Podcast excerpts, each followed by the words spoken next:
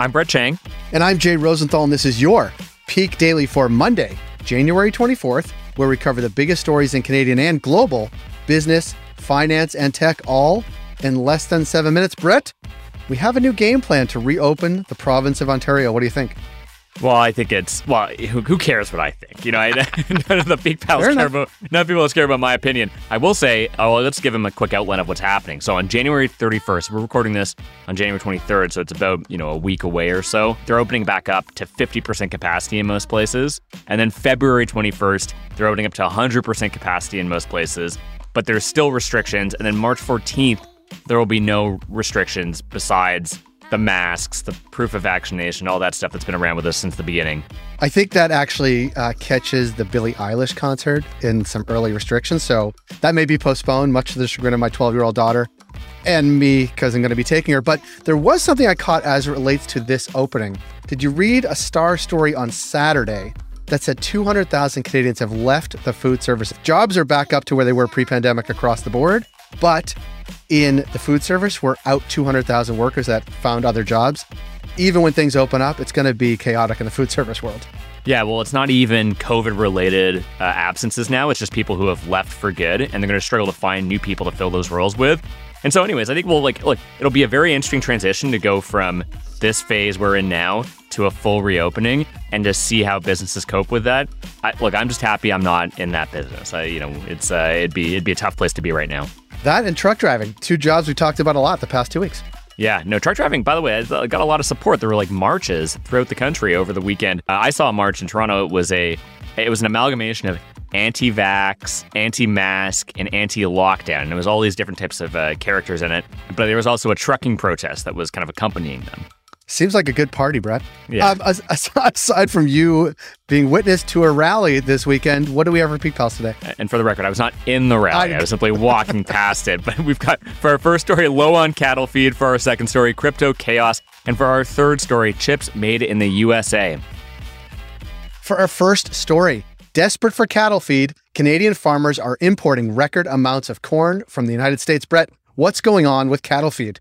Well, Peak Pals won't be surprised to learn that I'm not much of a farmer myself. And so, for the rest of our urban listeners, uh, cattle typically feed on grains, including wheat and barley and corn. And what happened is dry conditions have reduced Canada's feed production and contributed to a higher protein content in our country's wheat crops, which makes it less suitable for animal feed. I would like to know where you got that information, not from like growing up on the farm in Etobicoke, but I get it. Uh, which is why Canada is now one of the top importers of U.S. corn. Dry and hot conditions have slashed 40% of Western Canada's grain output last year, forcing farmers to turn to our southern neighbor for corn as cattle feed. Now, Canada is committed to importing 3.2 million metric tons of corn from the U.S., which is the highest in nearly 20 years, and up from just 457,000 tons one year ago. So, some experts speculate the surge in corn demand could be a one off for Canadian farmers. So, because the conditions have been very bad for wheat, they'll probably go back to wheat when conditions get better again. However, you know, climate change could result in drier Canadian weather overall, which would make our domestic corn supply increasingly scarce. So, uh, it might be a one off, but it also might not. So, Brett, why should Peak Pals care about cattle feed? You know, I get it. Some of these farming stories, they can seem boring. I think we're well aware of that, but they're actually extremely important. Not only does the agricultural industry make the food that we eat, it gets the food from farm to our table, but it's also worth 7.4% of Canada's GDP. That's a big, big number.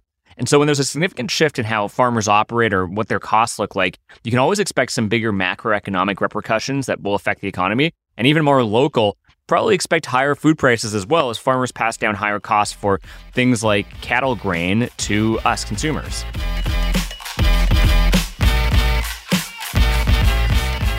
For our second story, prices of Bitcoin and Ethereum, the two largest cryptocurrencies by market cap, have dropped 23% and around 35% respectively since the start of the year. It's been a terrible week for my portfolio, so I'll, I'll let you talk about this one, or else I, you know I might start crying. Sure, those are the two cryptocurrencies I actually own. So it's been a tough few week for crypto investors, more like Brett than like me. But earlier this month, it was thought that Bitcoin would hold its place as a hedge against rising inflation. Bitcoin prices climbed 3.3% soon after the release of the US Consumer Price Index, as the annual rate of inflation hit a 40 year high in the US and a 30 year high in Canada in December. But it didn't last. It, did not last, Jay, at all. Invest, investors concerned that the Federal Reserve will raise interest rates faster than expected to tame inflation have prompted a sharp market sell off, sending stock and cryptocurrency prices on a downward spiral. Now, basically, how this works is that higher interest rates mean it's more expensive to borrow money, which usually results in less appetite to invest in assets like cryptocurrencies or stocks.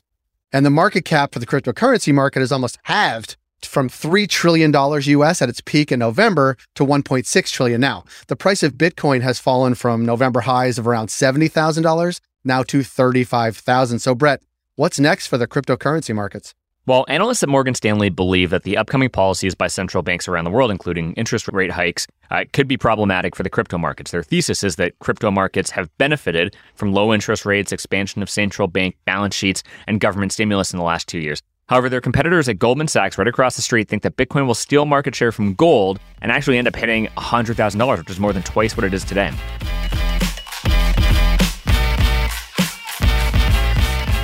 For our last story, Intel announced it would spend $20 billion to build a new semiconductor manufacturing plant in Columbus, Ohio. It's part of a broader industry wide effort to alleviate a chip shortage that has disrupted swaths of the economy and made it a pain to get everything from a new car to a PS5. Brett, that's interesting that Intel is rebasing their manufacturing back into the US. What is going on?